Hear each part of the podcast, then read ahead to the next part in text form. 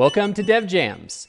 This is where we discuss exciting, inspiring, innovative projects that developers are developing that are utilizing Cloudinary in interesting ways. Whether that's a website, a mobile app, or just another project that may not fit into either of those buckets, but still is worth discussing.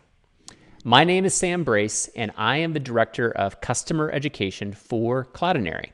And joining me for every Dev Jams episode is Becky Peltz, who handles technical instructional design for Cloudinary. Hi, Sam. Good to talk to you. Good to see you. This is a, a great episode. I think it gets us into working on the cloud like we haven't done before. And with Alex, who is a trainer himself, this is a, an opportunity to get a really great explanation of how to take that next step into that world.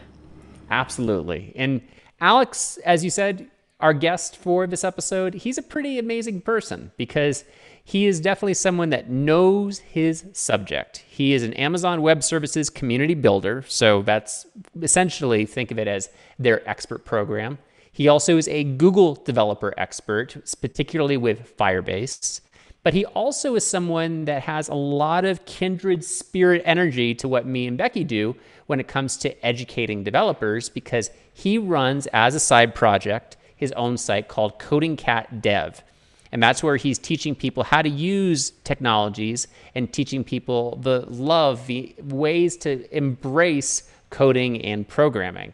So, what he's done is he's developed a project that is very similar to what he's done for his own work on Coding Cat Dev, showing how to use AWS Amplify to build a full stack app.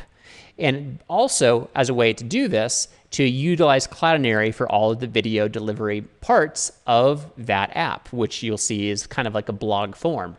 And I'm excited to show you all of this because there's a lot to unpackage here. Yeah, and we do go pretty deep. I think he shows us uh, with the CLI how to configure.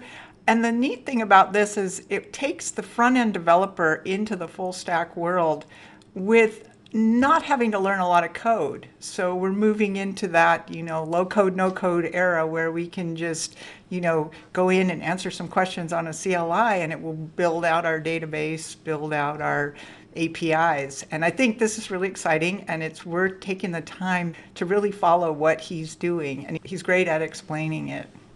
He really is. And what I also love is, of course, we mentioned that, you know, he's actively involved with AWS as well as Google Cloud. So if you're ever saying to yourself, wow, I'd love to know all of the different tools, all of the different programs that those companies are providing, we show a lot in there. I mean, between Amplify and AppSync and CloudFormation and all the way down to Firebase and what they're doing with Google Cloud Functions. And yeah. there's also a lot where I learned myself some of the things that those tools are capable of doing when it comes to overall web development. So I think that's where if you've never gone down the rabbit hole of either of those companies' offerings, this is a great place to start. Really, yeah, and his perspective is really great because you get a he actually goes into a compare and contrast on Google and Amazon for this type of project. So, very helpful episode. So, let's get to it and let's hear from Alex about his project and how you can use Cloudinary and AWS Amplify together, and then stick around because me and Becky have a few key takeaways from this episode at the end. Alex, welcome to the program. Thanks for having me. I really appreciate it. So, Alex, for those that are not familiar with everything that you're doing, can you give us just a quick breakdown of who you are and maybe a little bit about why we're talking to you today?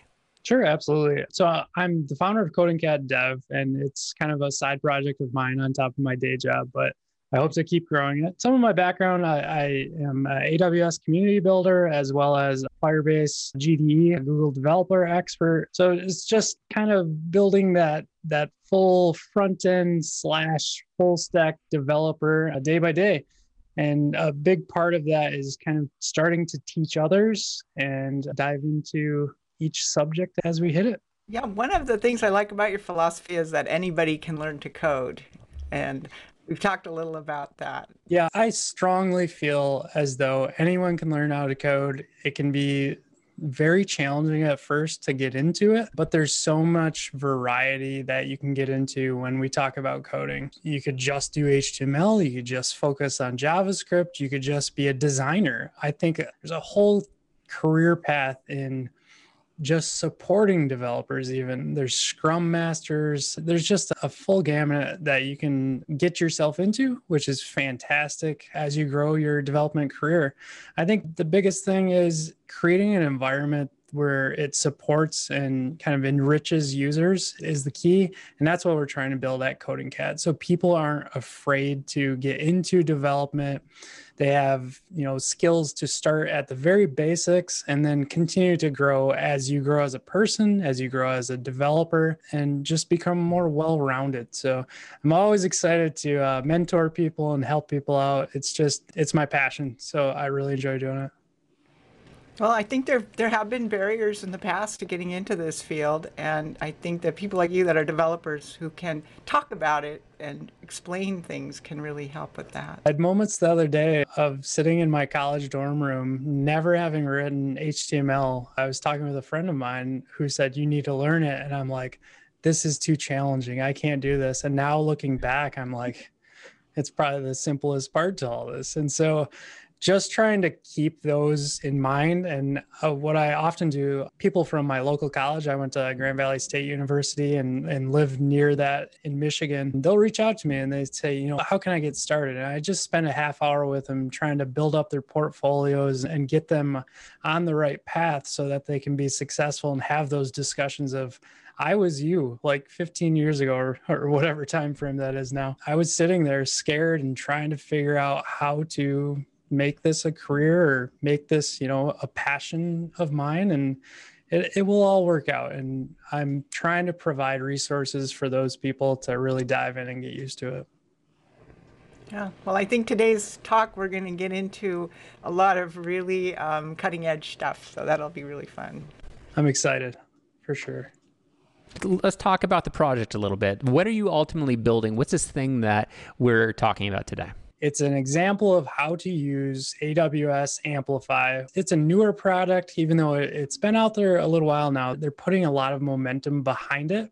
And then it also is tying in, which I think is awesome, Cloudinary's image and, and video capabilities behind a CDN. So kind of took those two thoughts and wanted to merge them together to show people just what Cloudinary was all about what AWS is all about, especially with that Amplify side to it. So I'm excited to kind of dive into those parts and pieces for people that haven't experienced it before and show it off. React would definitely help if you have it. If you're an Angular developer, I think you can still understand it. It's that basic. This is interesting because we often ask uh, developers here, what problem are you trying to solve? You know, it's an app. I think yours is you want to show how you can connect all these different services under the AWS umbrella together eh, in a way that is sort of distilled for learning you know? And almost beyond that it served a lot as a poc if you will for what we're doing in coding cat. So we actually have a delivery mechanism in, in coding cat for our own site that uses cloudinary as an upload but I just wanted to show off the Amplify side because I think it's a really interesting technology. There's so many people just getting started in AWS and and kind of learning what it means to have serverless infrastructure and be cloud first that are coming into it now. So I think a lot of even people coming out of college, they're learning like Python or they're learning JavaScript or Node.js, but they don't really know what to do with it yet. Like they took all that schooling and they're excited about it. This is kind of like that next step of here's a simple example of how to upload and use cloud first, a static site on the front end of it.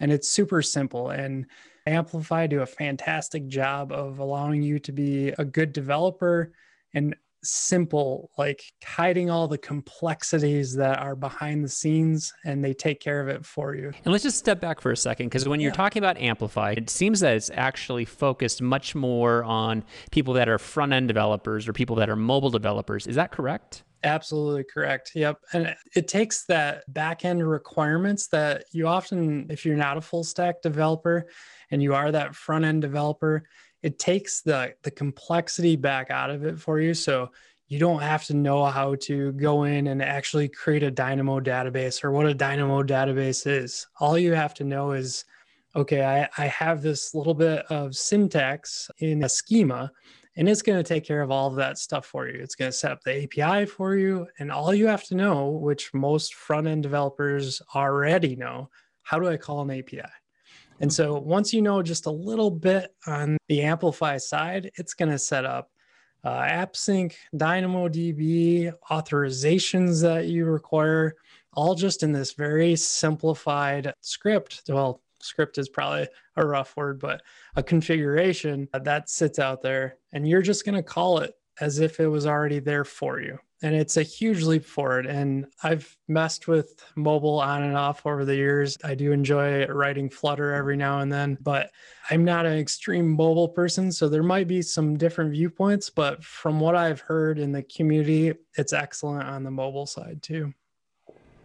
And know, then when you're looking at this in terms of like now that Amplify has created a way to ultimately streamline this full stack situation, then what we're looking at here with the Cloudinary component is where instead of messing around with S3 buckets and loading all of their assets into there, you're utilizing Cloudinary instead. Absolutely. And for this example, maybe it's not 100% how you would normally use it, but you're absolutely right as far as the S3 bucket goes. So instead of uploading and using what Amplify would have for uh, storage on their side, we actually just upload directly to Cloudinary and then we take a reference from Cloudinary and use that in our API just to point to a different spot on the web to pull down that instead of that S3 bucket. So Cloudinary is behind a, a CDN, and that's always like the most performant way. It's the closest to the browser itself, the edge, if you will, to be able to pull that back in.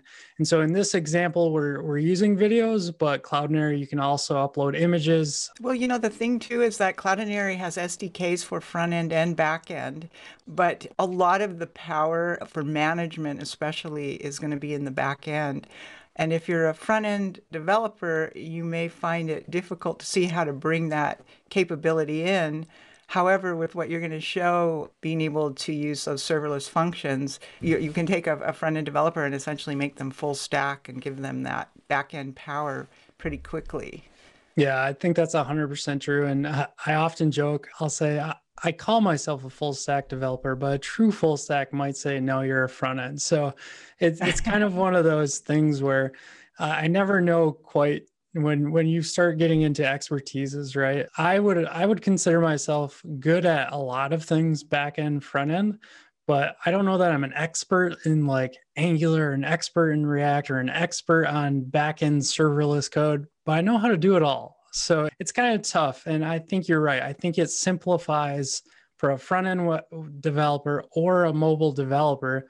It, it definitely takes that complexity away and it gets you where you need to be as far as you know database storage or authorization very quickly and that's the exciting part when we're taking a look at this i tried to distill down everything that is in the project along with how to recreate it yourself. So at the very end of, of this blog, as we go through it, there's actually a demo site up that you can see the final product as well as a GitHub repo. So all the code that you see us walking through, you can take yourself and reuse it and kind of make it your own. So the idea behind this is actually, and, and you can kind of see in this photo I made, it's the the ability to upload videos and you need to do it securely.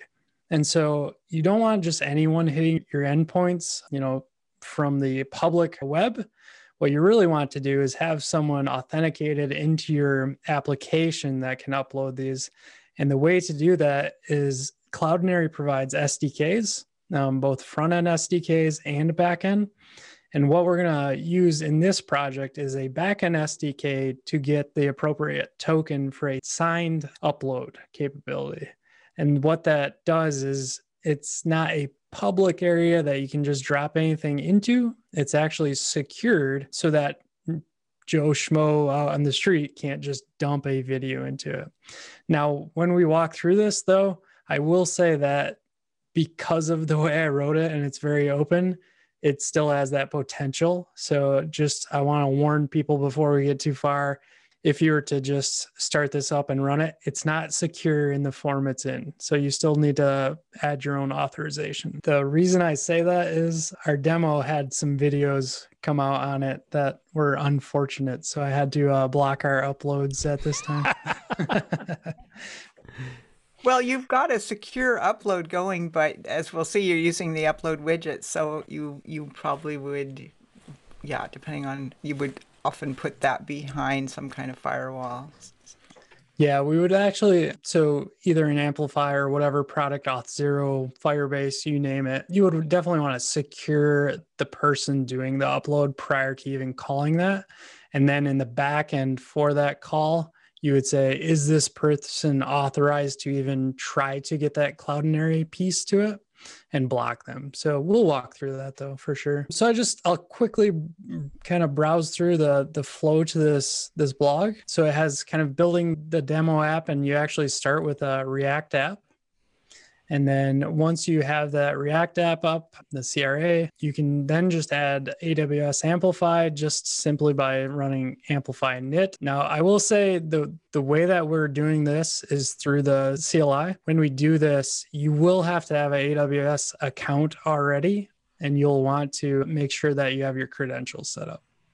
So you're using React for this. And we have so many developers that are reaching out to us on support in training situations that are trying to wrap their head around Jamstack. And obviously, React has a huge part of the Jamstack side of things, since in many ways it's the J of Jam being the JavaScript component to it. Yep. Why did you choose React? Why didn't you decide to do this maybe with Vue or Angular or something else? Yeah, so I feel like in the the community that's out there right now, people that are itching to learn and and picking up new tools, React is very easy for an individual to learn and I wanted to make this example as easy as possible. I strongly believe and I know that state of JS JavaScript came out and there's some supporting thoughts around this, but I think Angular is still very much in enterprise, and you'll see a lot of enterprise folks using it, even though we can talk about the giants like Facebook are using React and others are using React. I'm not saying just Angular is, is being used, but I picked React because I think it's the easiest to get spun up on very easily coming from JavaScript. So if you just know JavaScript, I think it's kind of simple to get into the React world. I will say though, you could use Vue, you could use Angular, you could use Svelte, you could actually just use JavaScript too to do all of this. You don't have to be in a framework. So Amplify doesn't require a particular framework. It's agnostic.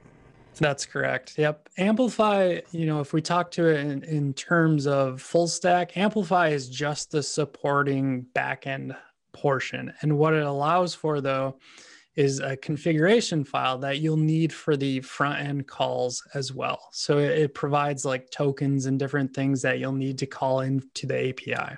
And that's where the ease of use kind of starts to really become uh, a key factor when you set up your backend, you often have to like figure out what are my keys. Oh, I need to create a key. It does all of that for you, and it actually provides it back out into a source file. All right. So I'm looking at this right now, and you're still in terminal. You're still in command line. You're ultimately getting all of this set up directly from there. You haven't really moved away from any of that yet, right? That's correct. We're still kind of flowing through the the CLI. We used create React app to create the base. We're still in Amplify creating our initial project. I feel like as we walk through this, maybe it will make more sense to kind of show where we're going to. So I'm going to jump over to this other tab here. So ultimately, this is where we're headed, and it's to provide just a simple, you know, title, description, can't type.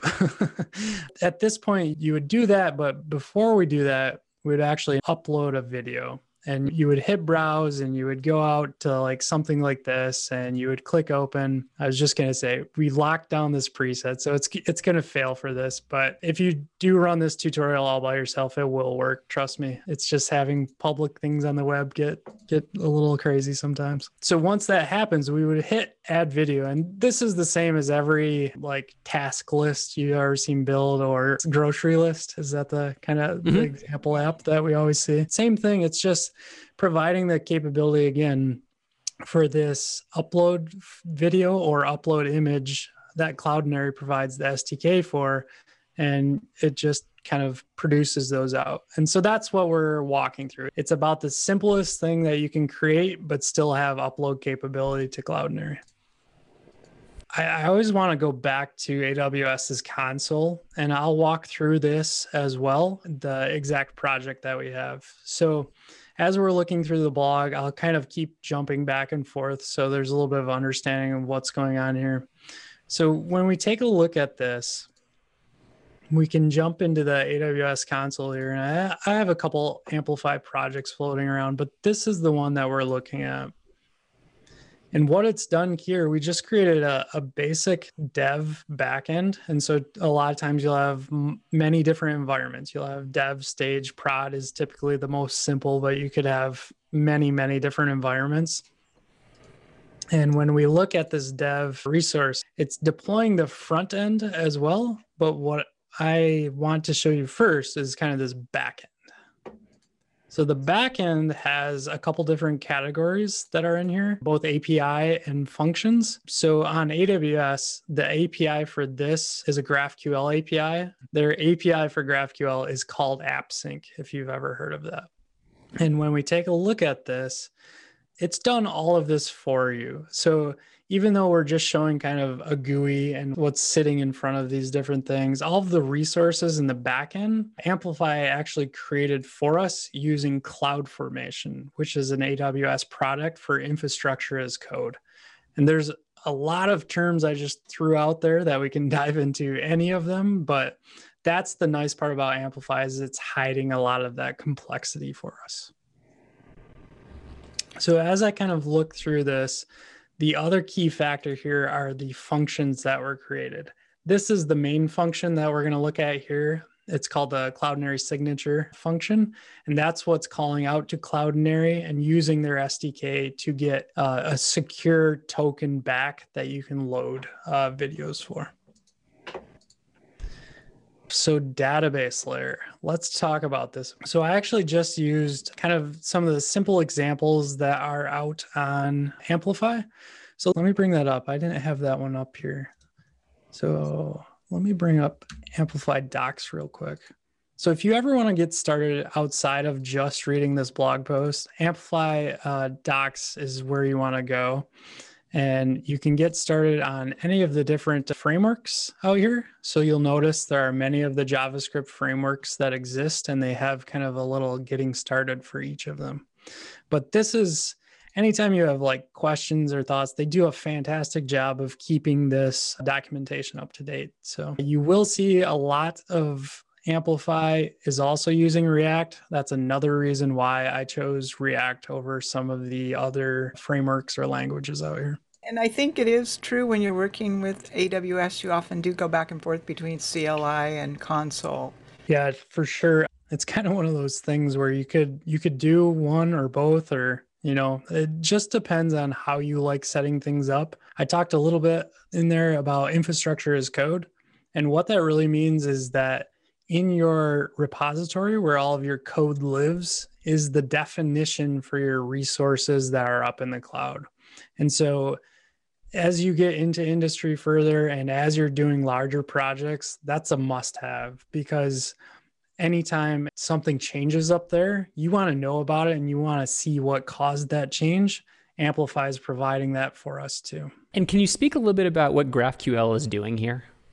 Yeah, so GraphQL is just another API. So there's primarily like REST based APIs, and then there's GraphQL. And GraphQL provides a more structured version of it. And I'll show you why there's multiple reasons why we picked it, but I'll show you the main reason why we picked that when we look at the code base. That was a choice you made though in the CLI though, right? So that you That's could have correct. chosen REST, but you because of other considerations chose. Yep, e- exactly. There's a question right here on the start of this that says, yeah, I'll do GraphQL instead of REST API, but you could go either way. The one big advantage on AppSync and GraphQL in, in AWS specifically, you get a capability to do subscriptions which doesn't exist on the REST API. You would have to build that yourself. What that means is anytime like I'm adding tasks, so if you're building the next Jira board or Trello board or something like that, and I'm typing in and creating a card, someone else on a different browser would want to see that immediately. And that's the piece that's missing for the REST API. You get that out of the box with the GraphQL API. That's a big one. yeah. It's not that you can't do it, it's just a little more work to get it done. So I do break down a lot of this in, in further detail as we kind of look throughout this for the, the different API calls. But let's start to take a look and just flow through the, the AWS Amplify console a little more. And so what's out here, I want to look at this API. And maybe the best way to do this is kind of to look at the code and then look at the API as we kind of go back and forth a little bit here. So this is the overall prod. And you'll notice within here, there's this main source file. This is where our React app was first generated. So it's pretty simple. I mean, it just has this app.js file. I kept it very simple on purpose so that people could read it easily. The other part that you'll notice is there's an entire directory out here for Amplify. And this is the typical directory you'll see anytime Amplify is used. It doesn't explicitly put everything in a directory. You, you have to create that and put it in there yourself. So it's just a, a nice clean directory that you end up with. Now, the main part here that we're going to look at is this API piece. And so when we created that API, we also needed to create a definition for it. The Amplify CLI will give you a, a nice set of choices, whether to pick a simple definition or kind of a, a, connected version of this where you get multiple DynamoDB tables. So it provides some context in there right off the bat. I actually took all of that out and went a step further and, and really simplified it. So there's only this single API called video and then there's one addition that we'll start to zone in on a little bit, and it's that Cloudinary signature, which is a Lambda that sits out on AWS within the Amplify space. So those are the kind of the key pieces. What I want to talk about with this @model, whenever you use @model within Amplify, this is a definition for both your API as well as DynamoDB. So it's creating a, a, table for you and the API definition. So when I flip back over, if I take a look here, video table, maybe I changed this. maybe it appends table, I can't remember. But as we look at this, and AWS has been moving things lately. So just FYI, this usually will direct you right to Dynamo, but because they've updated stuff, I need to go over here and click tables. So when I come out here, what I'm looking for is something called video, and that's this right here. So it's actually created this video table for us. And you'll notice in this video table, there's a couple of extra fields in here, but if I go back to the code, the ones we're interested in are ID, name, and description, which if I bring up the, the demo real quick, this is the title and description right there. I guess I use title instead of name. Sorry for the confusion. Never noticed that before. And that's all that we're storing there. The upload video will actually append another URL. So let's take a look at that really quickly here. Here's those fields that we defined in that GraphQL schema for description and name. And so when you're using this, you know, DynamoDB, the schema to build the table and the API, is it creating a whole set of APIs for read, update, delete? Um, yep, absolutely it is. Let's take a look at that since you bring it up. So the other nice piece on GraphQL, when this all completes, when I click upload to Amplify, when that goes up, it actually is going to create this folder for us called GraphQL. And this lives in our front end code. So it's got the definitions to the API calls right here. So if we take a look at uh, query, query in GraphQL just means basically read or list types. So when we have get video, that's an individual call versus list all the videos. And so the list videos is what we're using to get this display of all the videos that are existing in our database.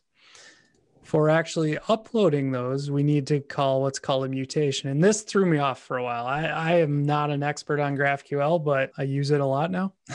so uh, it's one of those things. I, I still I talk to individuals about becoming a broken comb instead of T-shaped. I don't know if you guys know this term. Should we dive down this rabbit hole for a second?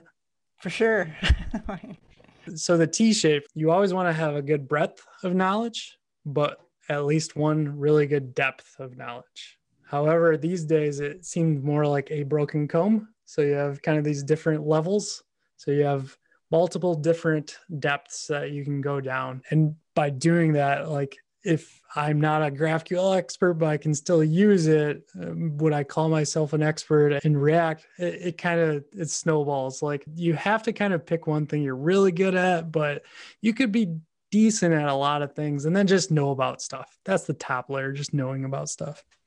I've come to the conclusion that you need to be good at being able to become good at something yes. something new because things change yes. so much. I think that's like number one key, right? So back to sorry, a little rabbit hole there we went down, but back to the mutation side of this. So we went through the query where you can read. We also need the capability to write to our database and create that video. We're not doing any updates, but we could do an update where the description was incorrect. So we would want to update it and then, of course, delete. So it's kind of the CUD and CRUD. The, the reads are a lot of the query side of this.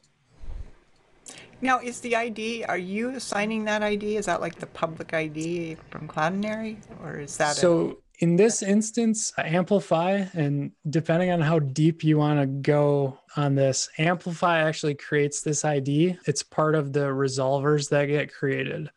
So let's kind of go through this a little bit and we'll see how far you want to take it. So I've actually brought up another project because I, I haven't built that example in a little while, but this kind of shows off when we do a deploy out to AWS on the cloud what you actually get is a compiled version of all of the definitions. So let's say this schema.graphql. For this example, it's the basic example of blog post comment. And when we actually compile what this creates, there's several things that happen for CloudFormation to be able to use it. So you end up with a, a build file, and this is technically all of the ways that AWS understands what it has to create. So if I look at this schema GraphQL that was actually built, here are all the different types being created. And this is, again, this is the power of Amplify. It's creating and doing all of this for us just based on this very simple file. And so what we were talking about a little bit was, you know, the queries and the mutations and things like that when we sit in GraphQL or AppSync, it needs resolvers. And Becky's question was about IDs. And what I want to look at in these resolvers, there's a request and a result that come out. Those are kind of the ins and outs of each call within a GraphQL. So here's the GraphQL creation. And so the example for ID and the reason that we see created at and updated at and things like that in our Dynamo database. So here's created at, updated at in our example. Those are defined on the fly within AppSync. They're not necessarily, Dynamo doesn't care because Dynamo is just document based. It doesn't have a schema necessarily. It just has a primary key, secondary key, and you can create global indexes. But AppSync is taking care of some of this for you because Amplify told it to or Amplify created a resolver that told it to. And so that's where this comes into play on creation. And these can get very lengthy, and the power of Amplify allows you to also extend these as well. So I could actually say, no, I don't want the one that Amplify created. I'll create another one and use that one instead. And that gets into like sometimes you need authentication issues or something else that you might do that Amplify doesn't do just out of the box. So if you were wanting to write your own GraphQL, you'd be having to write up some of this kind of uh, configuration yourself. Absolutely. Yep. You, you'd have to write all of this from scratch. And so then looking at this, Alex, at mm-hmm. this point, is the front end connected to Amplify at this point? Or uh, not, like, am, am I, am I missing any steps? Not at this point. So, I mean, yes, not at this point. So we're talking through all the the back end pieces and the creation of our back end. And then once we finally get deployed, that's where the connection comes into play. Okay. So actually, I'm going to use this sample project since you brought that up, just to look at that too, because I don't believe I just pulled our project that we're walking through from the repo, and I haven't built it in a long time. So let me take and show you. So what happens at the very end of a deployment like that?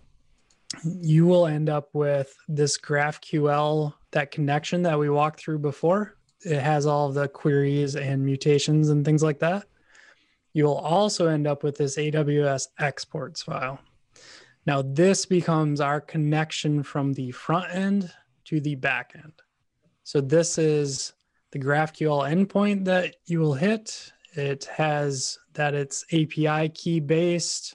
Here's our API key. Because this is just another example sitting out there, it's not secured the way I would normally do it either. So you can actually hit either of these APIs just the way they are the funny thing is, I think uh, when they first built Amplify, it was very mobile focused. So you'll see a lot of things like this AWS mobile. And it's like, wait a minute, I'm okay. writing front end code.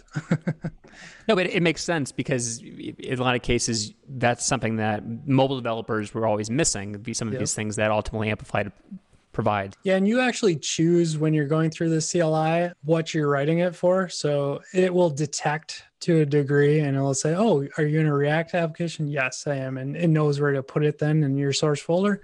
It does that for the mobile side too. It knows, oh, you're in an iOS application. It needs to go here. And so it, it makes that connection and, and helps you on that too. Let's kind of talk a minute. Becky, we were talking a little bit further on kind of that schema that we had created, and we talked about description and name, but we also want to talk about how the Cloudinary piece comes into all of this. And in this example, I actually have a Cloudinary object that is sitting in here. So it has the signature and everything about the video and where it's stored and things like that. So this is actually the connection. And you'll notice I do not have this described in my schema the way I should. So there should be a, another piece to this out here. And I think because I wasn't going to use it or create it at that time, we'll talk about the Lambda function that the Cloudinary signature goes through and updates. Let's talk a minute about the Cloudinary upload. So this Cloudinary upload, when you're using it, I'll take a look at the code and I'll show it to you. So when we go to call that, what we're using is what's called the create upload widget. It's a JavaScript based widget. I basically just have to say, here's my cloud name and then an upload preset in Cloudinary. And you guys could probably talk to this even better than I. But this is kind of just a, a predefined way of dealing with your upload. So it has security around it. It has, if you want to transform, and what I mean by transform is take our video could be an MP4 and it would change it out to a WebM format or a HLS format. You know, multiple different things that could happen throughout that process. By giving that, that's what's providing our security. And so when we click upload, it's just like any other upload you would do on the web. It's going to take your local file and start to load that. The catch on ours is that we needed this signature to make it more secure. So that fetch cloudinary signature is also part of our API function called cloudinary signature. So I fetch cloudinary signature is this function.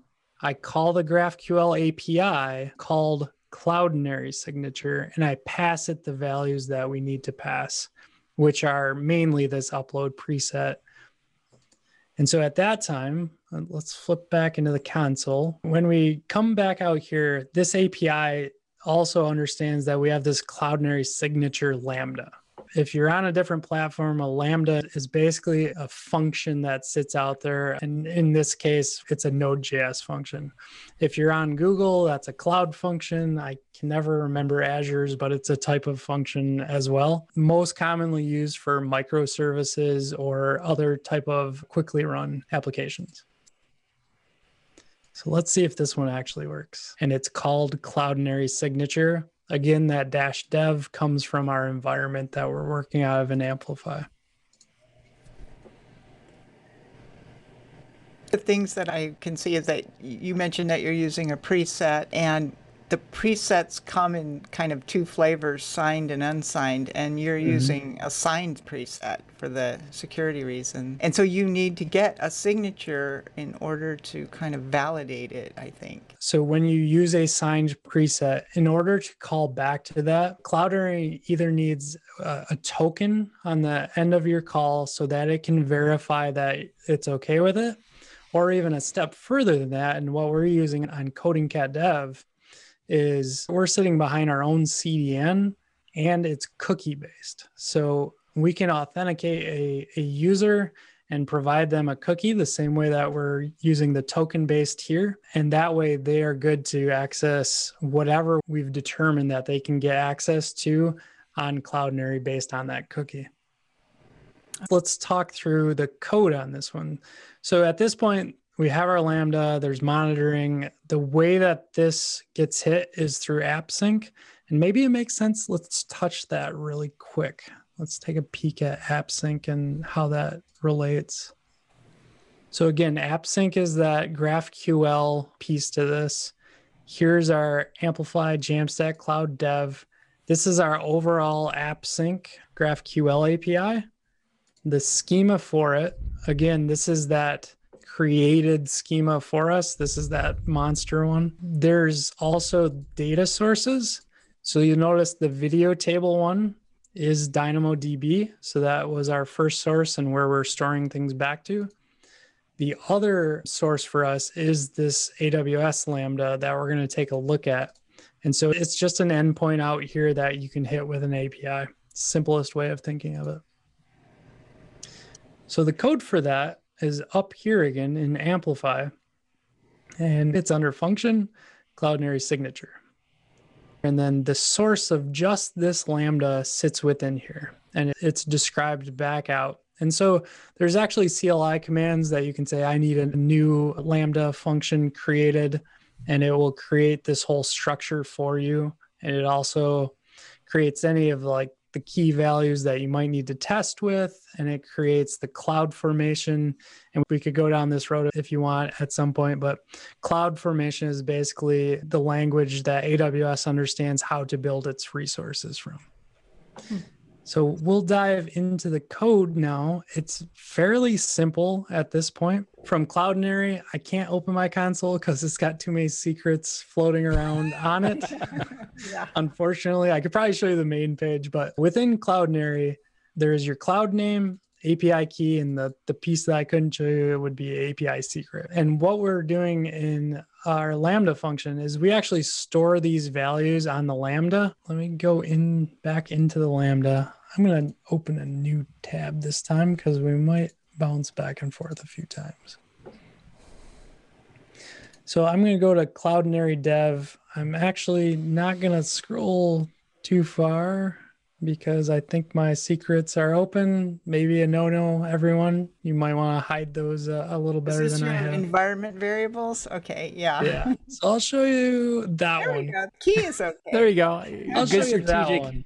line yeah. hiding so there's they're all out here in your lambda and your environment variables. And that's where this process environment environment variable gets picked up from.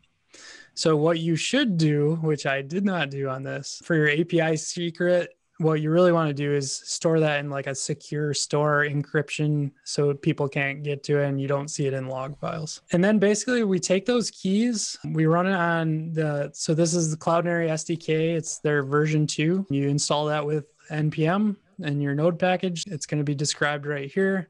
Here's the only requirement we have in that lambda. And then the handler is what gets executed first. It, it, gets hit by the Lambda call from the API. We have some messaging just so that you can understand, you know, what that API call looks like. And then this, if you didn't update those environment variables correctly, we just kick back an error message. And then at that point, we call over to Cloudinary to sign our parameters. So if you remember back, in our app.js. So we have this call. Here's our parameters that we're passing, and all those are the main key to that is this upload preset. When we come over here, we have that upload preset along with kind of our API secret. And we hit Cloudinary using their API. And when it comes back, it actually has the signature for us. And we pass that signature back. This is a synchronous call and we just do JSON stringify, and that actually ends up passing the entire thing back to us that we can use in this upload signature call. And once it has that, it's like, okay, we're good. You can upload, you're allowed to upload because you have the correct token and timing based on it. And that's kind of the whole roundabout view to it. One thing that I'm curious about, because we've talked a little bit about upload presets at this point, and we also alluded to the fact there's just a lot you can do with upload presets.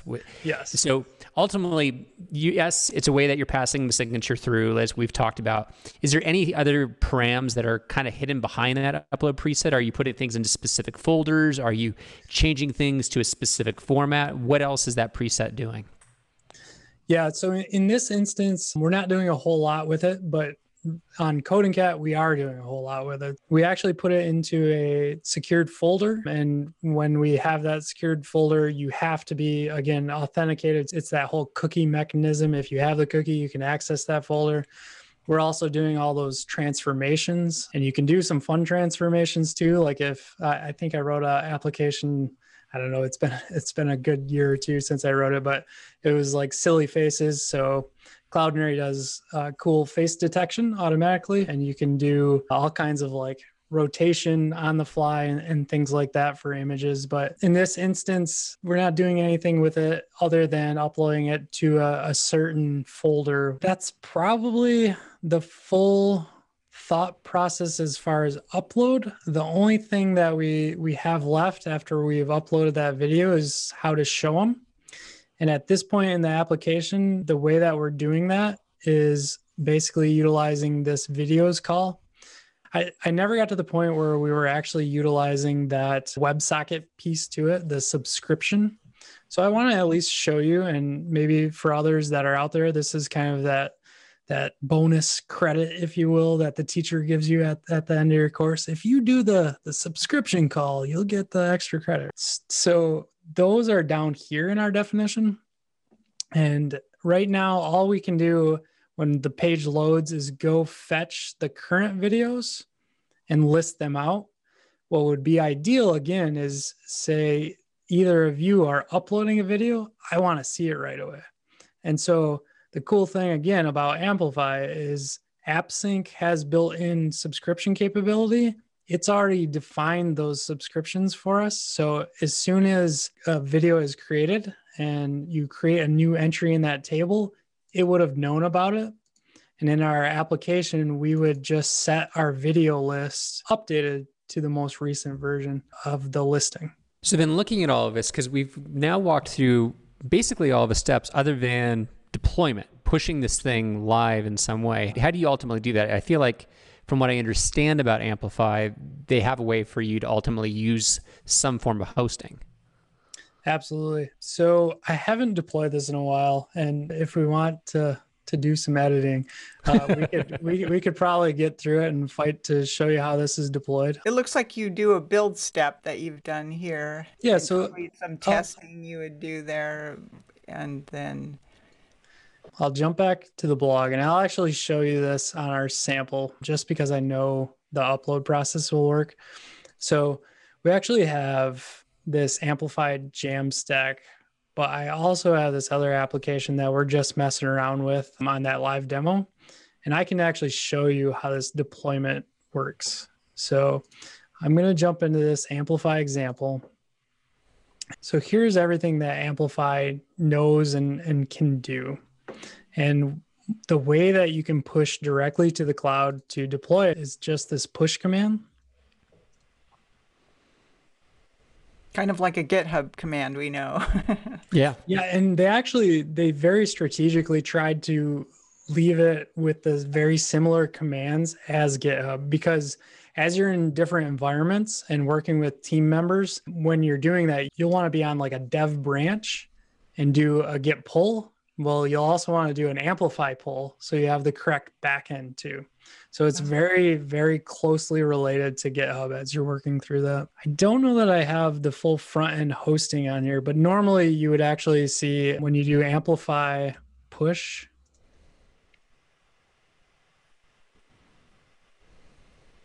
Ah, that's because I didn't change anything. Let's change something real quick and see how this goes.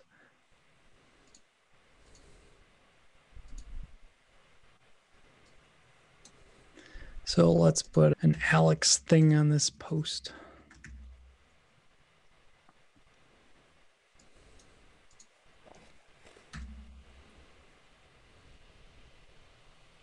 So now it's picking up that there is a change available and we're going to continue. And what happens here, because all of these other files, so this GraphQL, like all of these are generated when you do this push.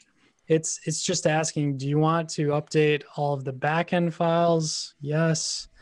Do you want to overwrite all of these mutations just in case you've created some and you don't want them wiped out? And all of that is now creating the cloud formation pieces that are required to build a project. So you see mm-hmm. cloud formation kicking in and you have all of these messages coming up. The other way you can watch this is out here, this create in progress. You can watch this happen directly through this. Another way is to go out to the cloud formation product itself and you can start to see like what's happening right now, what's active, and what's going on and you can look at the resources that are being created coming out of it. So, like I said, cloud formation could be a whole podcast in itself. There, Seriously. There are individuals that are masters. I would not call myself even close to that. And I think that, again, it's the power of Amplify there. I don't have to be a master of cloud formation to figure it out. Now, there are some complex things you can do, and that I have done just by extending this portion of Amplify and what it provides. There's a whole nother layer there. At the end of this, once your backend completely builds, it would actually push the front end out. So this Jamstack Cloud, the front end piece to this, just like a normal like React app, Angular app, it will do another build step within there. And then when you deploy it, it's actually able to deploy out to this domain that they host for you. So you don't, again, you don't have to worry about certificates. You don't have to worry about creating your own domain name, although you can back it with a domain name as well. What I would highly suggest is if this is not a project that's just a play around project or you're going to throw it away like the, these two examples kind of are it's not like i'm delivering this to a client or anything what i would recommend is actually tying this to ci-cd pipeline and during that you can set up different webhooks and things like that oh i do want to call this out since i have it open this is brand new it released during aws reinvent it's called the amplify admin ui so everything that we've been talking about, we did through the CLI and code. This will actually do it completely in a UI. It will take all of your data modeling and all of that stuff that we kind of did in the, the code side of this. You can do that out there. And at the end of it, you can actually say, okay, I, am ready. And you can do this without a AWS user account. You can run this whole thing. At the very end, if you're happy with it, you can actually then pull it down and start a complete amplify project. It's almost like taking all of these parts that are somewhat complex with modeling and connections and things like that, and it's just a UI. So you can hmm. click and drag, and all of a sudden you have all of this build out, and you're like, okay, I, I think that's exactly where we need to head. And you you throw it up, and you have all of this done. It's incredible It's just another way to start even faster, in my opinion. What you would normally do on the dev branch, you would connect dev branch to the dev environment out here and link those two together.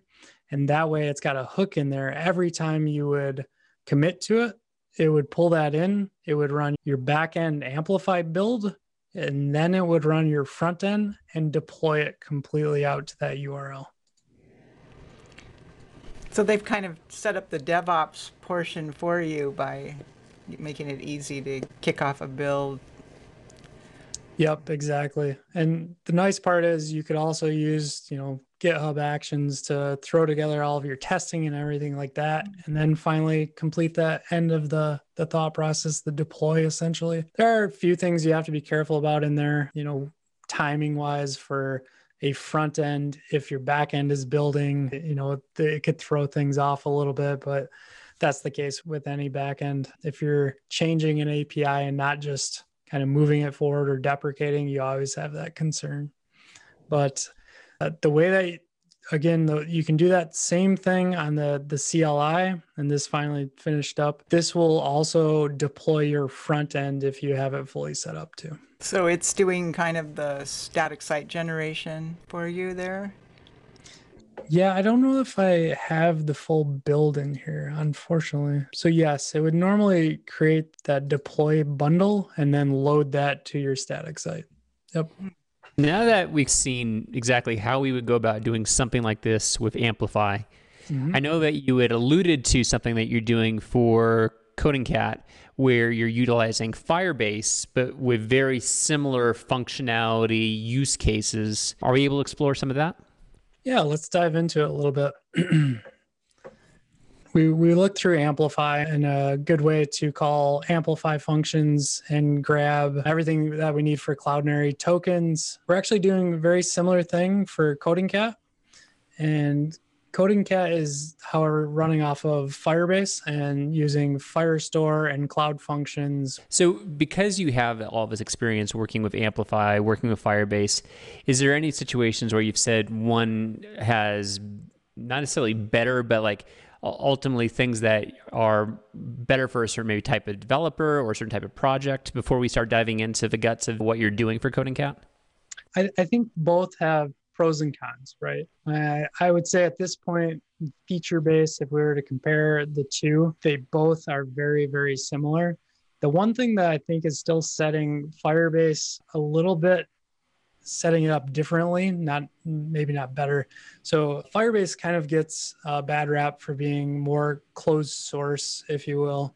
And the database over there is actually what they call backend as a service. And so what that means is the whole database is essentially hosted and your API, when we talked about Amplify and we have this AppSync API, it's actually built into the SDKs. So Google has a Firebase database, real-time database, and they also have Firebase Firestore. And Firestore is kind of the newer flavor of this. And Firebase real-time database is JSON based, whereas Firestore is document based, but it scales ridiculously. Like it's very similar to Dynamo in that context. However, Dynamo, you have to set like key indexes and secondary indexes. Firestore it's a lot more decoupled from that. You can set indexes and you have to insert instances. However, where Firestore and Dynamo database are separated, Dynamo is not necessarily a backend as a service through a SDK. You have to have an API layer over that to call it from the web. And when I say you have to, you could obviously create your own methodology to access Dynamo and things like that. There is a thing called data store now within the Amplify world, and that actually does a lot of that for you. So it'll do offline access. It still needs to go through AppSync to get through that API layer. On Firebase, that is directly built into your SDK, and you have to make sure that your database has security rules, not necessarily your API. And so that's probably the key thing to keep in mind when comparing the two products. They both have authentication. I somewhat prefer, and probably because I grew up in it, I guess I, I prefer Firebase's authentication still to Cognito, which is Amazon's version of authentication. We should do another one to compare features on on both sides of this because I could probably go for hours, but that's probably the key differences there. And so what it basically seems to me is like this isn't as like distinctly different as like vanilla or chocolate as an example, but like ultimately it might be like a variant like do you like Dutch chocolate or dark chocolate? You're going to get the same result in many ways. It's just do you prefer X versus Y? Yep. So in many ways you're going to get a lot of the same results, a lot of the same benefits regardless if you use Amplify or Firebase if I understand it from a very high level yeah from a high level it's it's very very similar. There's nuances right? You you have to fight through those and figure those out. Both products have come a long ways especially amplify like you said it, it's newer to the game but they're putting a ton of resources behind it. That's why i'm really excited about it and to see where it kind of continues to grow. The team over at firebase they're fantastic to work with. We have a lot of stuff going on in the alpha program as well so again, exciting things. It's a great time to be in front end web development. Connecting with Cloudinary for both of them, I assume it would be similar. You'd be using a serverless function. Yep, I'll walk through how we're we're doing this on CodingCat right now. This is all still pretty rough, so we have kind of the admin side to it. This is in React. We're actually using Next.js for both our admin page and then our new main site. And what I'm going to walk through is essentially how we set up. So, like these courses that we have out here, all the images on here, as you see them load, these are all coming from Cloudinary and they're actually used on our Cloudinary CDN. So, uh, our CDN is media.codingcat.dev. And that actually is a CNAME that sits in front of a, a Cloudinary CDN. And the reason we have that is when we go to courses and come in here, you'll actually see this, which was really quick, but it, it popped through. So this is actually protected content and you have to be logged in, but you actually could not use this URL anywhere but on CodingCat hitting media.codingcat.dev. So I'm sure if I cleared my cookies, that would not have shown up. It, it would be protected still. That's kind of the process I'm going to walk through, and I'll show you. Um, it's very similar for that sample application that we were working with. It's just much larger application that it's in. I think one of the hardest things for me in learning about Jamstack is the cookies versus local storage authentication. Because if you're oh. a full stack dev, you're going to want to be saving cookies. But if you're a front end dev, you're going to be wanting to put things in local storage? Well, I, I would actually say you have to be careful because local storage can go across all domains. Oh. Whereas a cookie, it has to remain on the domain that uh, it's used for. So I always caution people whether they're using any of the, the uh, browser-based databases or local storage, you have to remember that like you can get at that from different websites and it's a security concern for sure. So let's walk through this a little bit. So in our backend, what we're going to create a new course and we'll call it the Dev Jams course.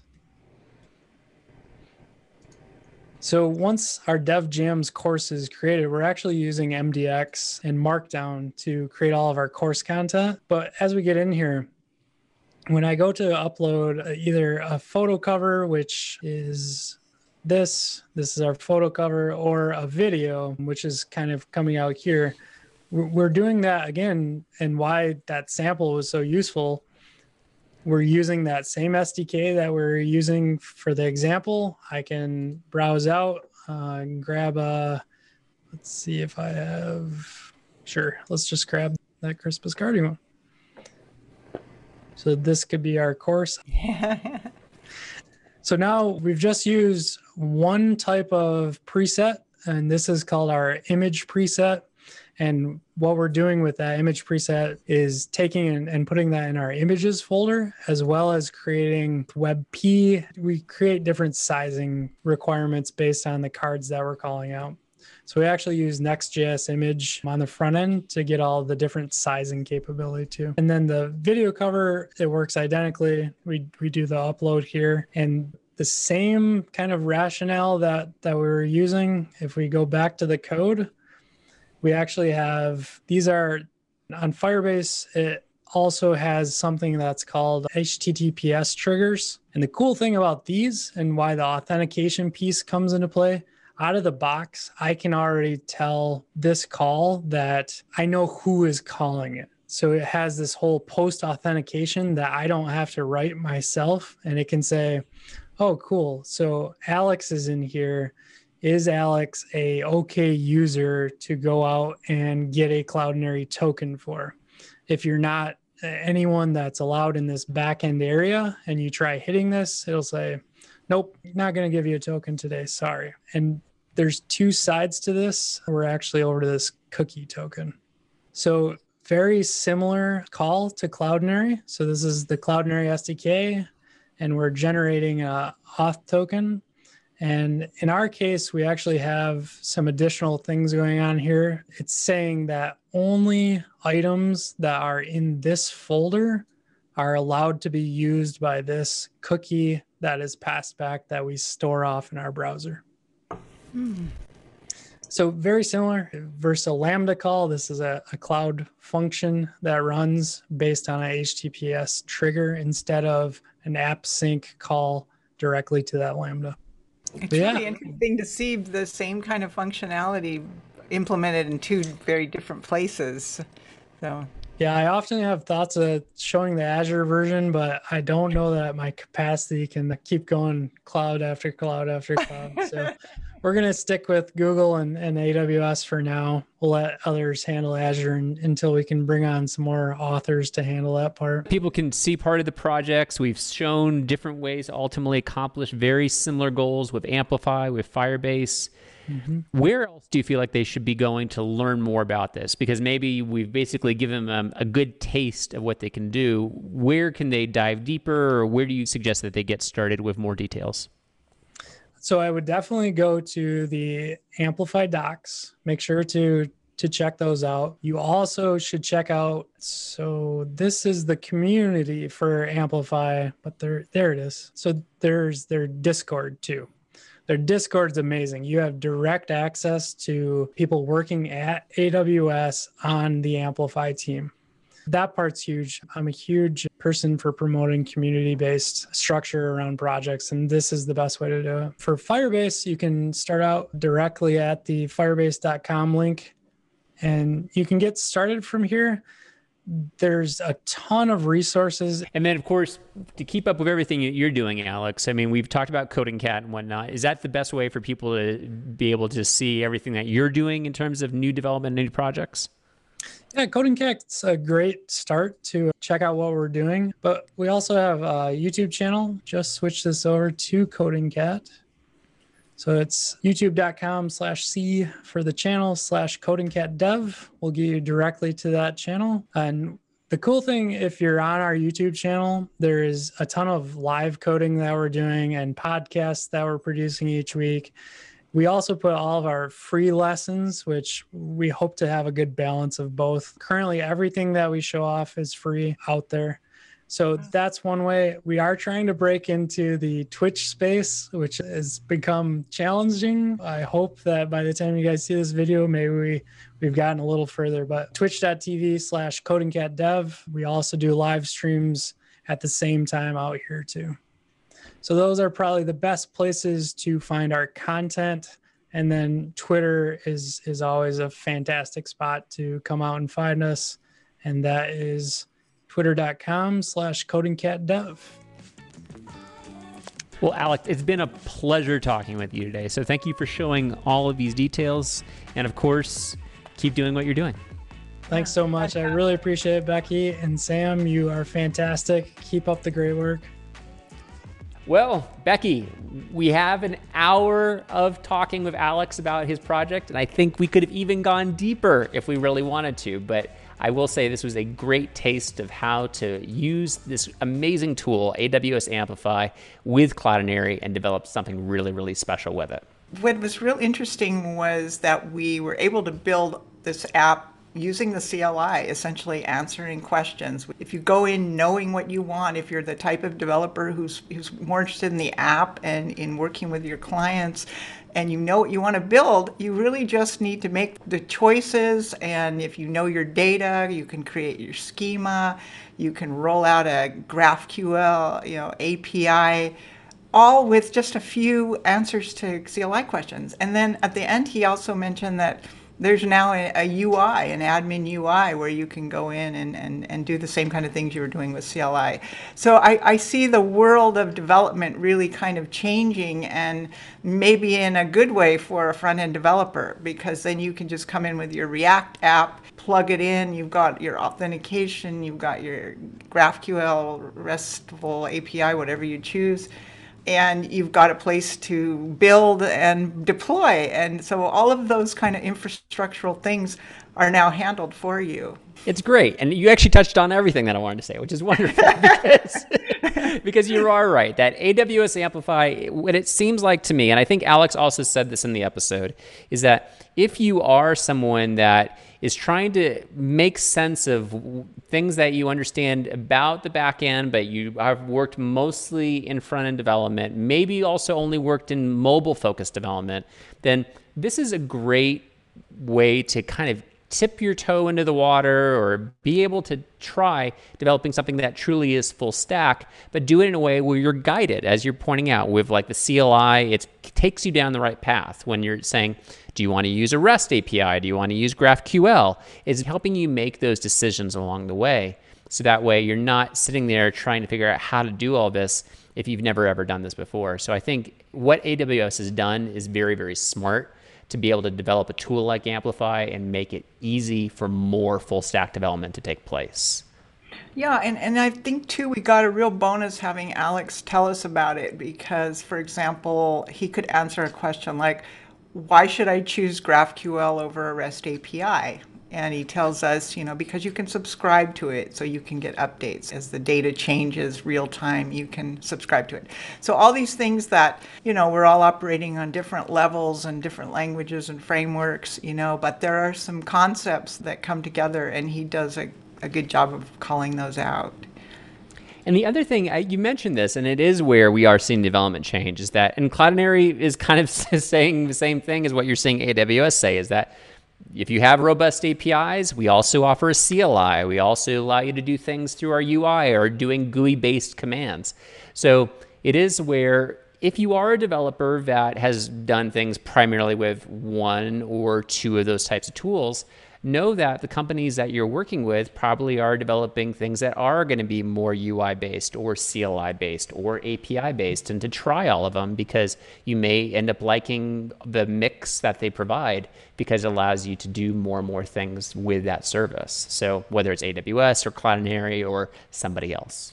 Yeah, yeah. I think that, you know, we've seen kind of the evolution of the API, the SDK, and now we're moving into you know, using the CLI or GUI to actually do all of our configuration. Often it's just sort of repetitive kinds of work that, you know, you once you've solved the problem, you pretty much always solve it that way. So why spin out a bunch of code?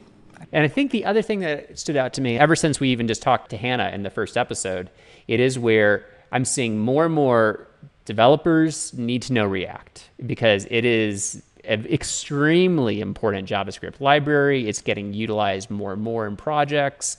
Most of the tutorials we see getting utilized where people are just saying how to use Cloudinary or something, they are using React in many ways. So it just shows that if you haven't done the time to attempt something with React, this is a good time to do it because the train is taking off and more and more work is being done with this specific library.